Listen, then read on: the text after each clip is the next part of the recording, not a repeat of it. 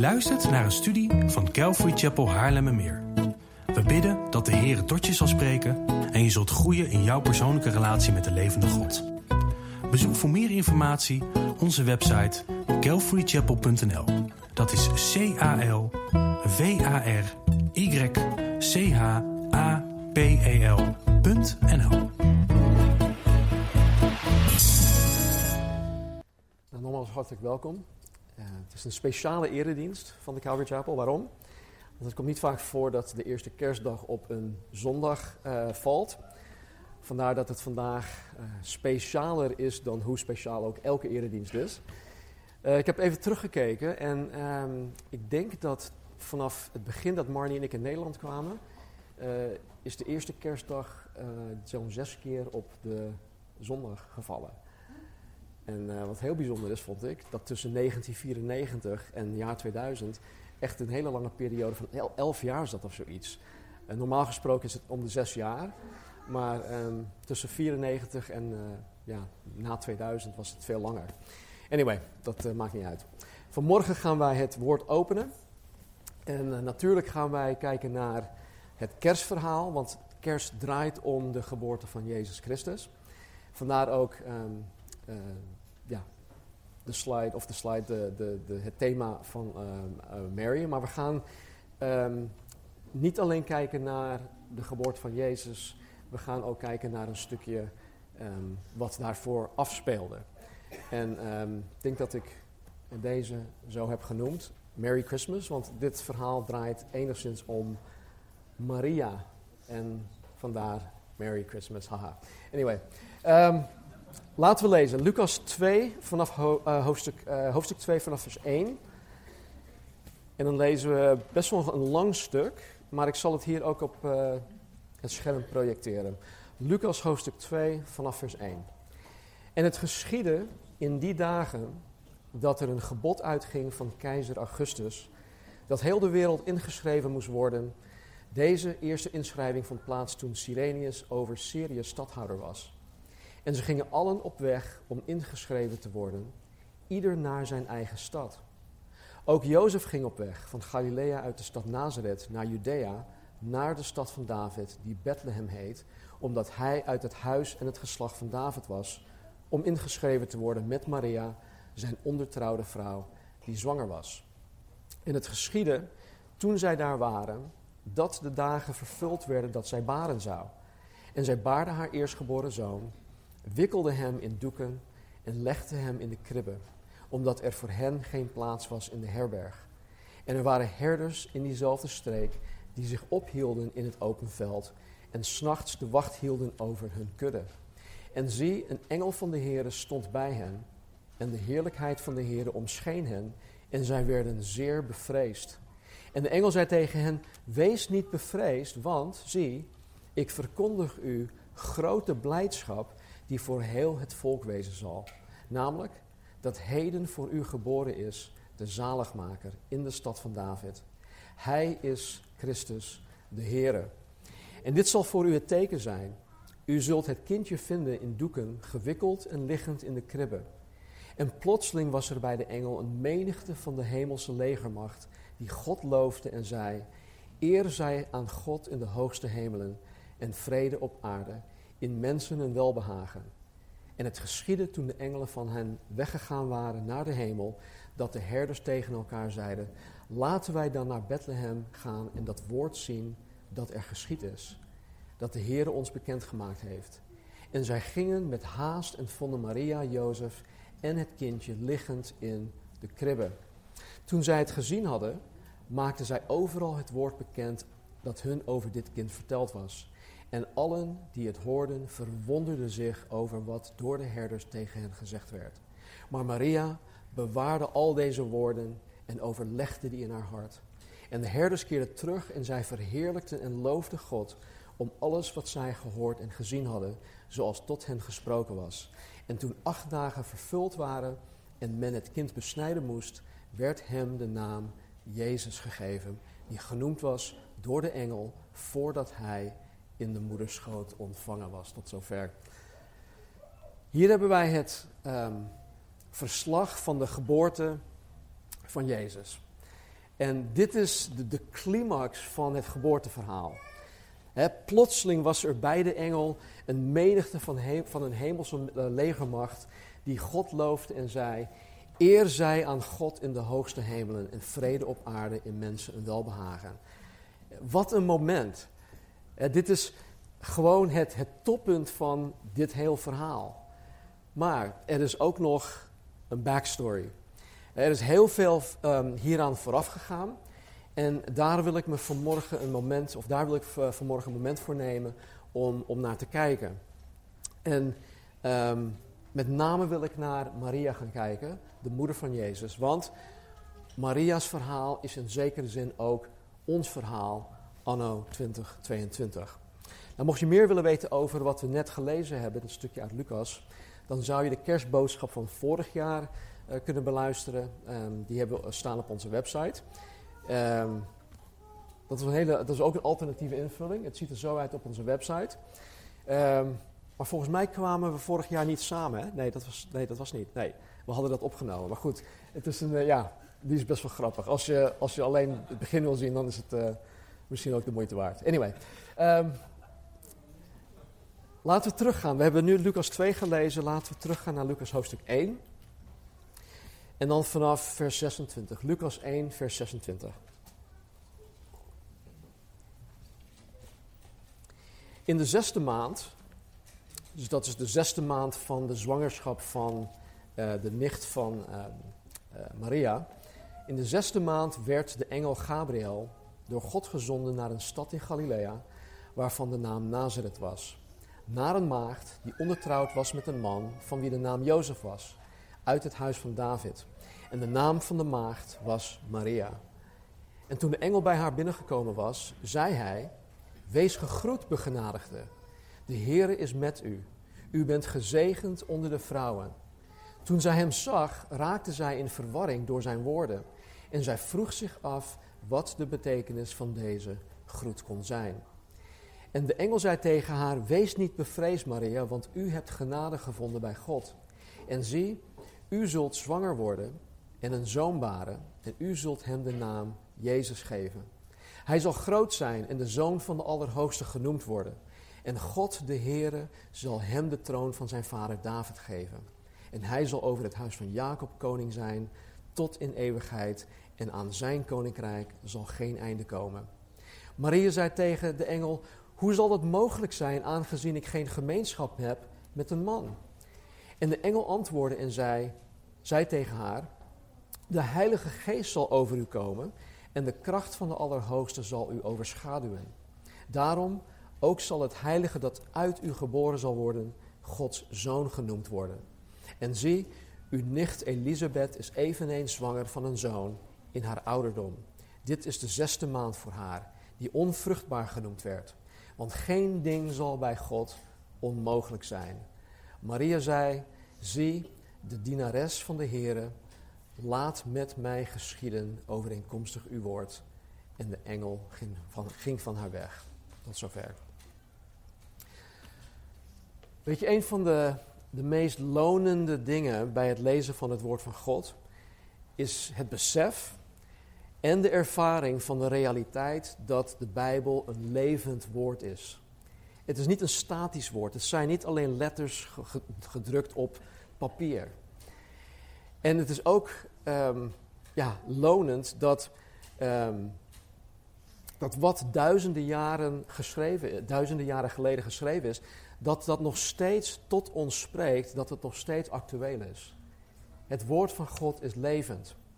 En ik weet dat sommigen zouden zeggen, ja maar Weet je, dit is slechts een sprookje. Jullie geloven in een sprookje. Maar wij christenen, wij die wedergeboren zijn, wij hebben niet alleen het woord dat door God voor ons is vastgelegd, gegeven is. Wij kennen de auteur van het woord. Wij kennen de schrijver. En omdat de auteur van het woord in, in ons leeft en ons uh, verstand ook verlicht, hij wordt de geest der waarheid genoemd. Hij leidt ons ook tot de volle waarheid omdat die auteur in ons leeft en hij ons verlicht, um, laat, hij dingen, laat hij ons dingen zien in het woord, wat voor een ieder van ons afzonderlijk en ook voor ons als gemeente relevant is. Elke keer wanneer ik de Bijbel open, ook in dit stukje, had ik zoiets van: wauw, dit heb ik nog nooit eerder gezien. Heren, dank u wel, dit is zo mooi.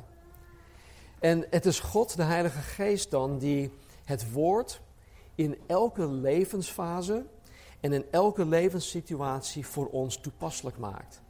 En zo ook bij dit schriftgedeelte. Het is zeker weten geen sprookje. Nou, ik zei dat Maria's verhaal in zekere zin ook ons verhaal is. En ik besef dat uh, het, is natuurlijk niet, hè, niet natuurlijk, is niet alles uh, van Maria's verhaal één op één van ons op toepassing. Maar uh, zeker een aantal dingen wel. En ik weet zeker dat God door haar verhaal heen voor in ieder van ons vanmorgen een prachtige kerstboodschap heeft. Dus laten we iets langzamer door deze tekst heen gaan die we net hebben gelezen, om wat observaties te maken. En laat vooral de Heilige Geest tot jullie spreken. Vers 26 en 27. Uh, even terug.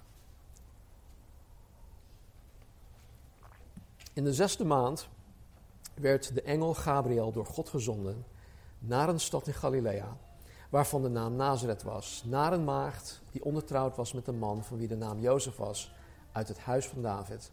En de naam van de maagd was Maria. Nou, ten eerste zien wij dat de soevereine God van de Bijbel een keus maakt. God maakt een besluit, hij maakt een keus. En God kiest expliciet voor Maria. God kiest voor Maria om de menselijke drager te zijn voor zijn geliefde zoon. Hij kiest Maria om het instrument te zijn door wie God de langbeloofde Messias ter wereld brengt. Bij veel van de mensen die God in de Bijbel voor een specifiek doel gekozen heeft, vraag ik me altijd af, waarom per se hij of zij? Waarom kiest God per se die persoon? En natuurlijk is het onmogelijk om dat volledig te, te kunnen begrijpen. want Gods wegen zijn niet onze wegen en onze wegen ook niet de zijne. Maar hoe dan ook, bij ieder persoon die God gekozen heeft, valt er voor ons iets uh, van die persoon te leren. En ik geloof ook zo bij, uh, bij Maria, in het geval van Maria. Dus, sorry, in dit geval, waarom per se Maria? Nou, daar kom ik straks op terug. Ten tweede, Maria was een maagd. Ze was een maagd in ondertrouw. Ze was waarschijnlijk een, een, hoogstwaarschijnlijk een meisje tussen de 14 en 16 jaar oud, een, jonge dame. En zij was in ondertrouw, wat, wat inhoudt dat zij eigenlijk al met Jozef getrouwd was. Uh, alleen was het huwelijk nog niet voltrokken. Uh, dat wil zeggen dat zij nog niet samen als echtgenoten woonden en dat zij nog geen seksuele gemeenschap hebben gehad. Uh, deze vorm van ondertrouw was officieel, het was bindend. ze, konden niet zomaar, ehm, ze konden het niet zomaar uitmaken, zoals het vandaag de dag heel makkelijk gaat. Nou, zoals de verleiding onder beleidende christenen vandaag groot is om seks voor en ook seks buiten het huwelijk te hebben, was die verleiding toen net zo groot. En wat dat betreft is er in 6000 jaar helemaal niets veranderd. Ik ken namelijk persoonlijk beleidende christenen die nu wel gehuwd zijn, maar die tijdens hun verlovingsperiode toch de verleiding niet konden weerstaan en op dit gebied tegen God en tegen elkaar hebben gezondigd. En het is, het is, het is dus niet vanzelfsprekend dat Maria een maagd was. Volgens Deuteronomium, uh, Deuteronomium 22 was het zo dat tijdens de huwelijksvoltrekking de ouders van de bruid uh, het bedlaken van het huwelijksechtpaar naar de oudsten van de gemeenschap bracht. En als er geen bloed vanwege de ontmaagding op het bedlaken uh, zat, dan zou een onderzoek worden gestart om te bepalen of zij wel of geen maagd was op het moment dat zij trouwde. Dus maagd zijn was echt niet vanzelfsprekend en ook niet in, in Maria's tijd. Maar Maria was wel een maagd. Hoe weten we dat? Want het staat hier. Wij weten van 100% zeker dat Maria een maagd was, omdat het woord van God het zegt. Punt uit. Overigens was Maria zelf een, een deugdelijke jonge dame. Toen de engel Gabriel tegen Maria zei dat zij een zoon zou baren, was haar reactie dit. Hoe zal dat mogelijk zijn, aangezien ik geen gemeenschap heb met een man? Maria was een maagd. Zij was deugdelijk, zij was puur. Zij wist dit en bovenal God wist dit. Ten derde, Maria kwam uit Nazareth, een onbeduidend dorpje van zo'n 300 inwoners. Het werd nooit in het Oude Testament genoemd. En het enige dat Nazareth als het ware op de kaart heeft gezet, is dat Jezus Christus daar is opgegroeid. En dat maakt het natuurlijk een wereldstad, of een koninklijk stad. Maria was een, uh, een ras-echt plattelandsmeisje. Uh, dus zeker niet iemand waarvan je zou denken dat zij menselijk gezien waardig zou zijn om Jezus Christus, de koning der koningen, ter wereld te brengen. Toen Jezus zijn eerste discipel riep om hem na te volgen, werd een zekere Nathanael over Jezus verteld. En dat, hij, dat Jezus uit, uit Nazareth kwam. En na, de eerste reactie van Nathanael was: Kan er uit Nazareth iets goeds komen? En met andere woorden, Nazareth had totaal geen goede reputatie. En ja, wat Gods keus voor Maria eigenlijk zeer onwaarschijnlijk maakte. Vers 28. En toen de engel bij haar binnengekomen was, zei hij: Wees gegroet, begenadigde. De Heere is met u. U bent gezegend onder de vrouwen. Nou, ten vierde noemt Gabriel Maria begenadigde. En dit is een bijzonder woord dat hier en op nog één andere plek in, het, in deze vorm in het Nieuw Testament voorkomt. Het betekent dat God zijn genade, en dat wil zeggen zijn onverdiende gunst aan iemand al bewezen heeft. Hij heeft het bij Maria al bewezen. In vers 30 staat ongeveer hetzelfde. De engel Gabriel zei: Wees niet bevreesd, Maria, want u hebt genade gevonden bij God. Het begenadigd zijn betekent geaccepteerd maken. Dus het is een werkwoord. God heeft dit gedaan bij Maria. Dit is puur een eenzijdig werk van God in Maria. God maakt Maria geaccepteerd, waardoor God Maria accepteert. Maria was op zichzelf dus niet acceptabel. God moest ingrijpen. Ten vijfde is God met haar. En dit is wederom een eenzijdige handeling van God. Hij heeft ervoor gekozen om met Maria te zijn. En dan niet alleen op dit moment, maar voor de rest van haar leven. Door de Bijbel heen zien wij dat wanneer God met iemand is, die persoon nooit ten onder zal gaan. En wat er ook op die persoon afkomt en hoe verschrikkelijk moeilijk het zal zijn, hij of zij zal altijd blijven staan. En, uh, of staande blijven. En voor Maria werd het leven vanaf dit moment alleen maar moeilijker en veel meer ingewikkeld. En daarom was het van essentieel belang dat Maria de zekerheid kreeg van de engel Gabriel dat God met haar was. Nou, het feit dat God met Maria was, is tegelijk een, een voorloper van het feit dat God met ons allen zal zijn in Immanuel oftewel in Jezus Christus. Emmanuel is de naam van de Messias, dat letterlijk betekent God met ons. We hebben vandaag vanmorgen over gezongen. Maria kende de schrift. Zij kende de God van de schrift. En dus vertrouwde zij op God en op zijn woord. Hij was met haar en hij was voor haar. En Romeinen 8:31 zegt: Als God voor ons is, wie zal tegen ons zijn? En dat is een zekerheid die Maria op dat moment meekreeg. Nou, ten zesde was Maria gezegend onder de vrouwen. En dit was één zo'n ding waar dat echt tot mij sprak. Want als je dat leest, dan kun je daar heel snel overheen lezen. Maar het woordje gezegend is, is zo bijzonder. Dat, daar kom ik zo meteen op terug. Um, in de grondtekst is het um, eulogeo. Uh, dat hoef je niet te onthouden. Waarvan het Nederlands woord eulogie is afgelegd. In het Engels is het eulogy. En een eulogy is eigenlijk een woord uh, dat gebruikt wordt bij een uitvaart, bij een begrafenis. dan wordt er goed gesproken over degene die overleden is. Dat heet een eulogy in het Engels. Dit zegt veel over. Het, het, het, is, het is een werkwoord, sorry. Um, eulogeo, het is een werkwoord. En het betekent loven. Iets goed zeggen van. Het betekent prijzen. Het betekent complimenteren. Het betekent roemen. Het is eigenlijk het tegenovergestelde van, van kwaadspreken. En dit zegt heel veel over de persoon Maria. Waarom? Want God loofde Maria. Hij zei goede dingen over Maria. Zij was gezegend onder de vrouwen. Hij prees Maria. Hij complimenteerde Maria. God roemde Maria. Maria. Hij zette Maria als het ware in het zonnetje. Door te zeggen dat zij gezegend is onder de vrouwen. En alhoewel deze Maria enerzijds begenadigd was, hè, dat wil zeggen dat zij eigenlijk niets zelf van God kon verdienen, zien wij hier toch iets van Maria dat onze aandacht verdient. Want God roemt haar. En God kende Maria. En wat, uh, wat hij van haar afwist, was voor God genoeg om deze Maria te roemen. En het doet me een beetje denken aan het verhaal van Job.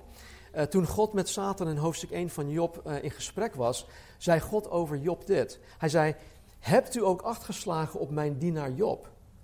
Er is niemand op de aarde zoals hij, een vroom en oprecht man. Hij is godvrezend en keert zich af van het kwaad. En dus God kende Job en, en God pronkte Job als, als het ware. En, en zo ook hier met Maria roemt God haar. Nou, dit woord uh, eulogeo, dat is een samenstelling van twee woorden.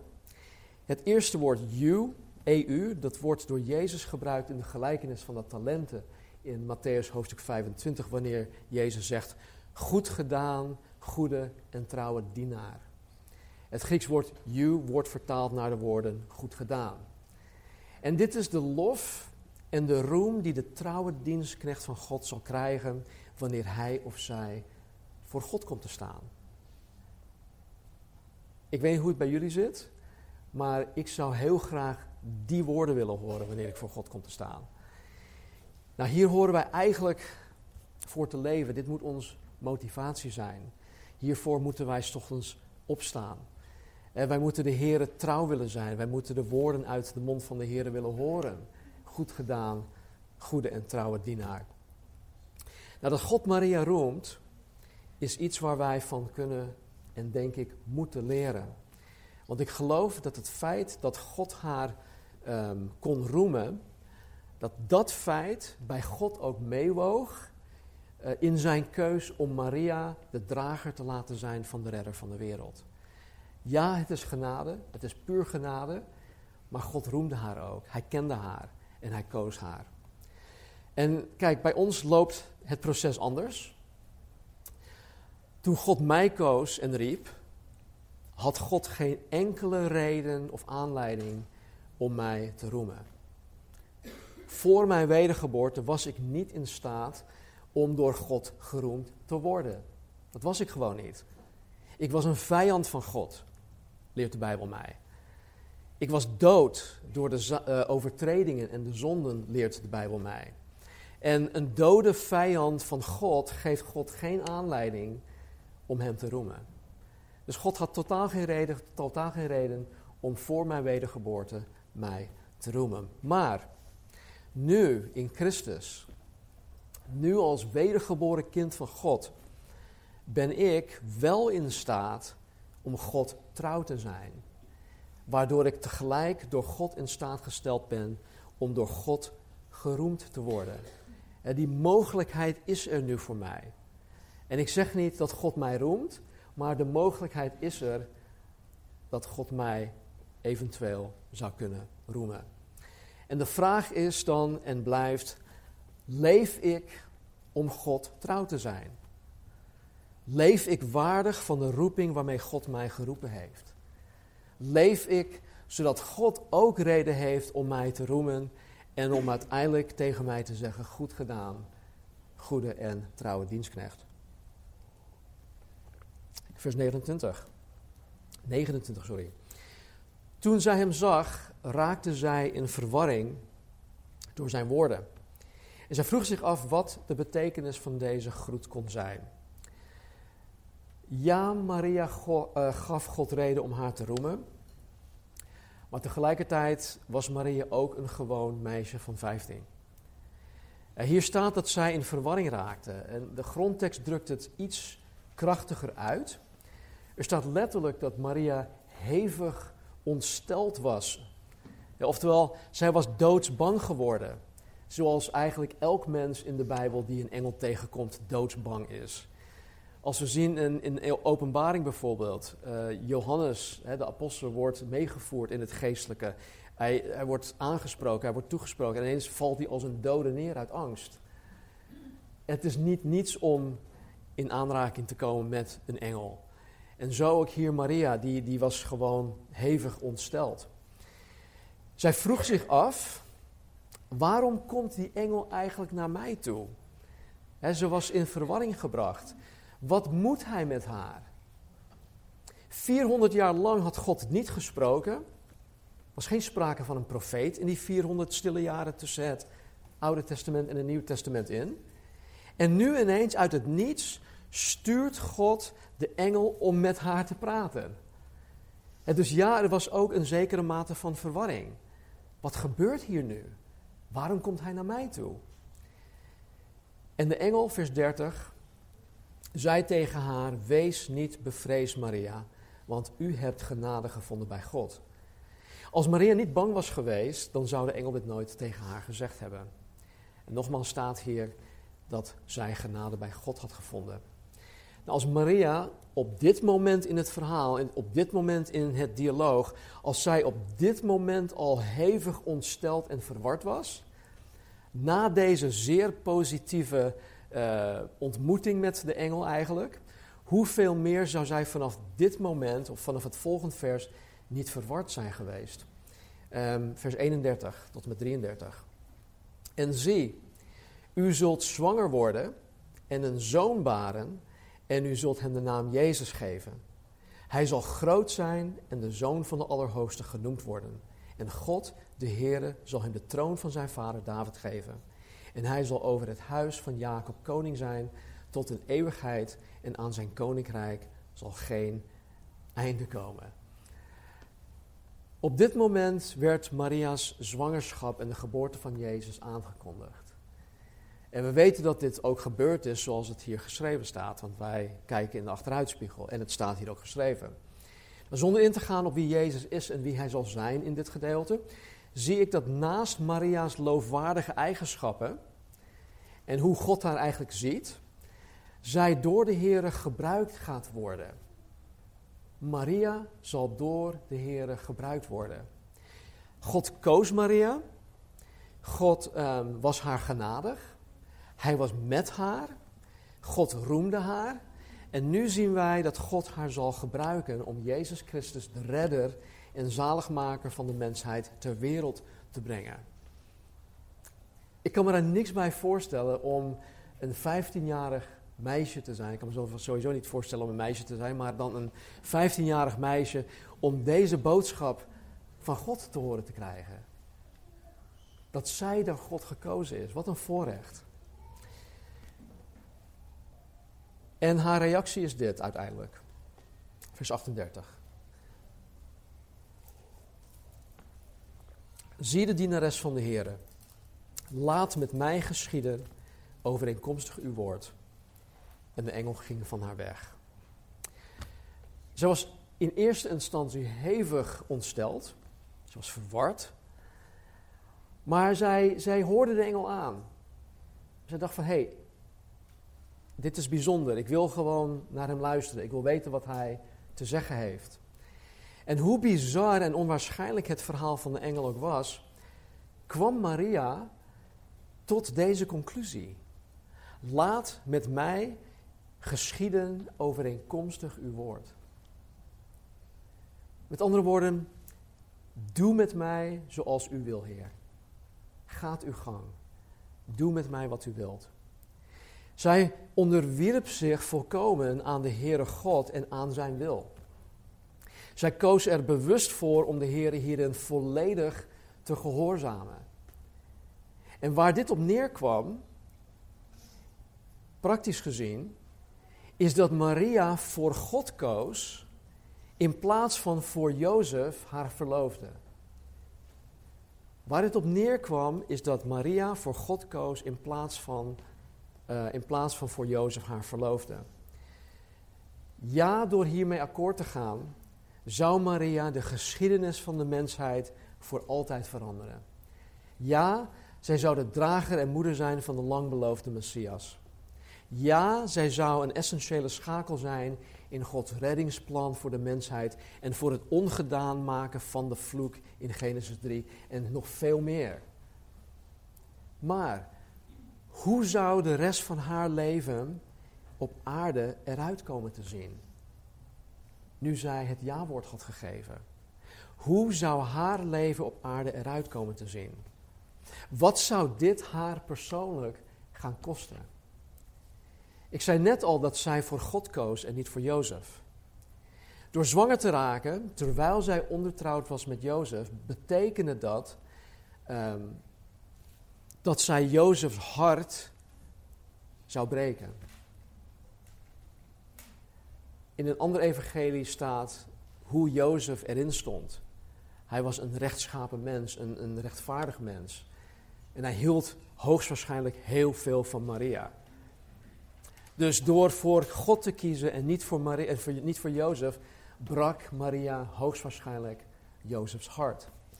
En vervolgens zou Jozef haar beschuldigen van overspel, van hoererij. Het zou een gigantisch schandaal zijn. Zij zou voor de rest van haar leven bestempeld worden als een hoer en niemand zou haar tot vrouw gaan aannemen. Ze zou er voor de rest van haar leven alleen voor staan. Zo'n 30 plus jaar hierna, dus later, na deze ontmoeting met de engel, raakte Jezus op een gegeven moment, zoals gebruikelijk, in een twistgesprek met de Joden, met de Fariseeën. En op een gegeven moment beschuldigde deze Fariseërs Jezus dat hij uit hoererij geboren was. Ze hadden zoiets van, ja, maar hallo, wij zijn niet uit hoererij geboren. Zo hadden ze dat gezegd.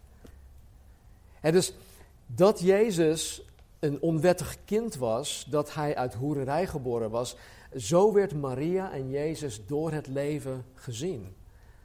Zo werden zij door de samenleving gezien. En dit was iets dat Maria haar hele leven lang met zich meedroeg. En Jezus trouwens ook. En hoe gewoon dit vandaag de dag ook is, helaas, was het in die tijd een gigantische schande om een bastaardkind te krijgen. Dus door ja tegen God te zeggen, door voor God te kiezen in plaats van voor Jozef en voor hun eigen plannen van een gelukkig leven, zou het Maria haar leven gaan kosten. Dus waarom koos God Maria per se? Nou, ik geloof om onder andere al die redenen of al die dingen die we zo net hebben gelezen in dit schriftgedeelte. Maar tot slot, hoe is Maria's verhaal ook ons verhaal? Hoe is Maria's verhaal mijn verhaal anno 2022? Als jij een wedergeboren discipel van Jezus Christus bent, dan ben jij ook door God gekozen. Luister goed, dan ben jij ook door God gekozen om een drager van Jezus Christus te zijn. In een van de liederen stond een tekst dat wij, het, dat wij dragers zijn van het woord. En als wij dragers zijn van het woord, dan zijn wij dragers van het levend woord Jezus Christus. En wij zijn dragers van het geschreven woord, de Bijbel. Dus als jij wedergeboren bent, dan heeft God jou gekozen om een drager van het levend woord en van het geschreven woord uh, te zijn. Niet letterlijk zoals bij Maria, maar als christen leeft Jezus in jou. Jij draagt Jezus overal en altijd met je mee. Jij draagt Jezus overal en altijd met je mee. Dus waar neem je Jezus mee naartoe? Waar neem je hem mee naartoe? Wil, jij, wil Jezus eigenlijk wel naar sommige plekken toe waar je hem meeneemt? En dit kunnen fysieke plekken zijn, Het kunnen ook plekken zijn op het internet, op je device of op, uh, achter je computerscherm. Ik geloof dat Maria, zoals veel deugdelijke vrouwen vandaag de dag die zwanger zijn, zeer bewust was van het kindje die zij droeg. Zij deed de juiste dingen omwille van het kindje, omwille van de zwangerschap. Zij vermeed de verkeerde dingen omwille van het kindje. Bij Maria tijdens haar zwangerschap draaide alles om Jezus in haar moederschoot. Alles draaide bij haar om Jezus. Zij was drager van de Messias. En nog een vraag, of een aantal vragen. Hoe draag jij Jezus die in jou woont? Ben jij ervan bewust dat je een drager van Jezus bent? Doe jij omwille van Jezus bestwil het juiste en vermijd jij omwille van Jezus bestwil het verkeerde? Uit ervaring weet ik, hè, Marnie en ik hebben samen vier dochters gekregen. En um, ik had zoveel bewondering voor, uh, voor Marnie toen ze zwanger was. Want alles draaide om dat kind. Ineens, ze was al gezond aan het eten en dat soort dingen. Ze vermeed heel veel dingen al. Maar het ging gewoon tien trapjes hoger. En alles draaide om het welzijn van dat kind. En ik denk dat Maria zich ook zo gedraagt. En waarschijnlijk nog veel meer. Hè, met die verantwoordelijkheid om de Messias in haar moederschoot te hebben. En maar doen wij omwille van Jezus best wel het juiste? Vermijden wij om Jezus, wil, uh, Jezus best wel het verkeerde? Maria bracht de redder en zaligmaker ter wereld. En ook wij wedergeboren volgelingen van God, van Jezus, horen Jezus aan de wereld en aan elkaar te brengen. Zowel in woorden als in daden. Enerzijds bracht Maria het allerbeste dat de hemel de mensheid te bieden heeft. En anderzijds bracht zij, hoe de wereld het zag, een bastaardkindje dat voor altijd door de wereld beschimd zou worden. En het geldt ook voor ons. Wij hebben het evangelie, het allerbeste dat wij de wereld te bieden hebben. En tegelijkertijd is het iets dat de wereld beschimpt en volkomen afwijst. Dus wat is de kerstboodschap vandaag?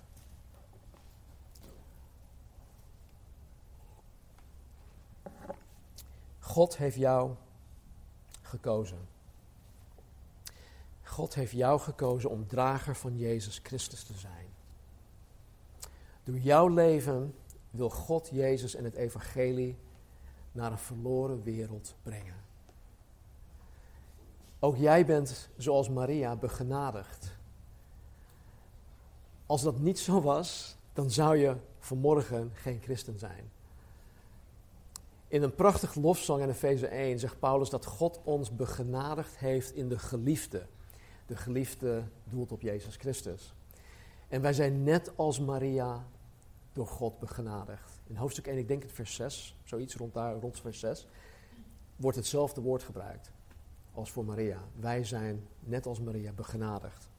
God is ook met ons. De naam die door de profeet Jesaja aan Jezus gegeven werd is Immanuel. Wat betekent God met ons?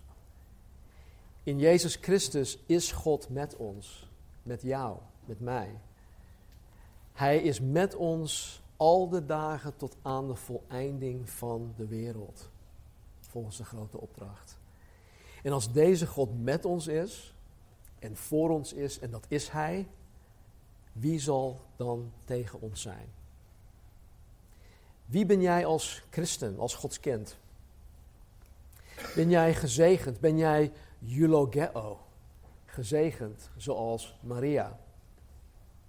Looft God jou? Zegt God goede dingen over jou? Complimenteert en roemt God jou? Leef jij om uiteindelijk de woorden uit de mond van God te willen horen? Goed gedaan, goede en trouwe dienstknecht.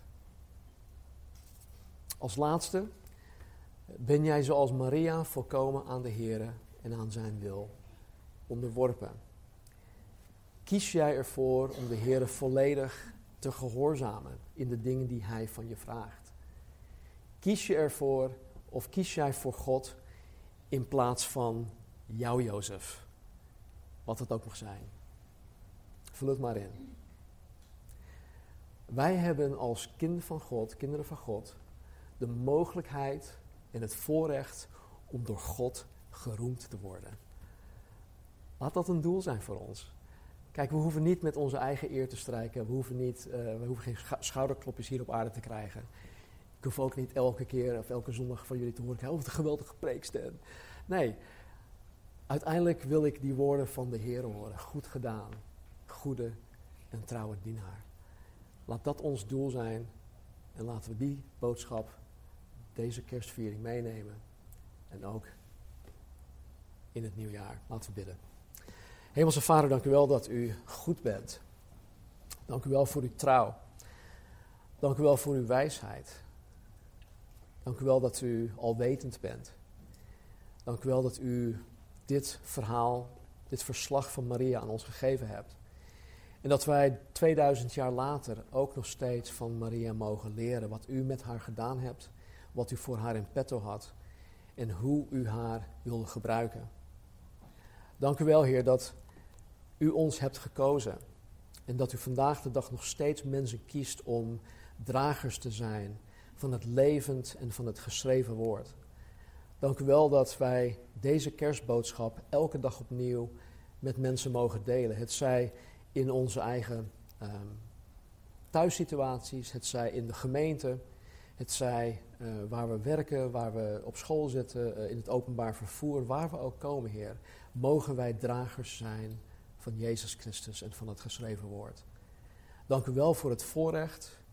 Ik bid, Heer, dat u ons doordringt van de, de noodzaak. Heer, dat u ons wil gebruiken en dat wij uniek zijn Heer, dat wij van onszelf ook weten dat niemand anders kan zijn wie wij zijn. Heer, dat niemand anders mijn persoon kan zijn, Stan. Niemand kan Stan zijn, alleen Stan.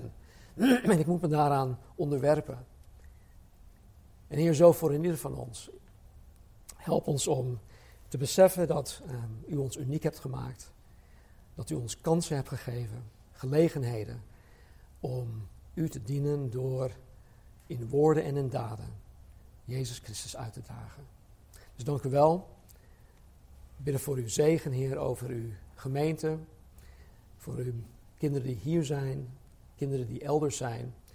Bid ook voor de komende feestdagen, Heer, dat wanneer we vandaag met uh, familieleden, geliefden, vrienden, kennissen samenkomen, dat u ons de gelegenheid ook geeft om uw liefde, uw woord ook met iemand, Heer, al is het maar één persoon te delen en al is het in steekwoorden. Heer, gebruik ons vandaag. Bidden voor een veilige jaarwisseling en uh, ga voor ons uit. Zegen ons, stel ons tot zegen. Tot eer en glorie van uw grote naam. In Jezus' naam. Amen.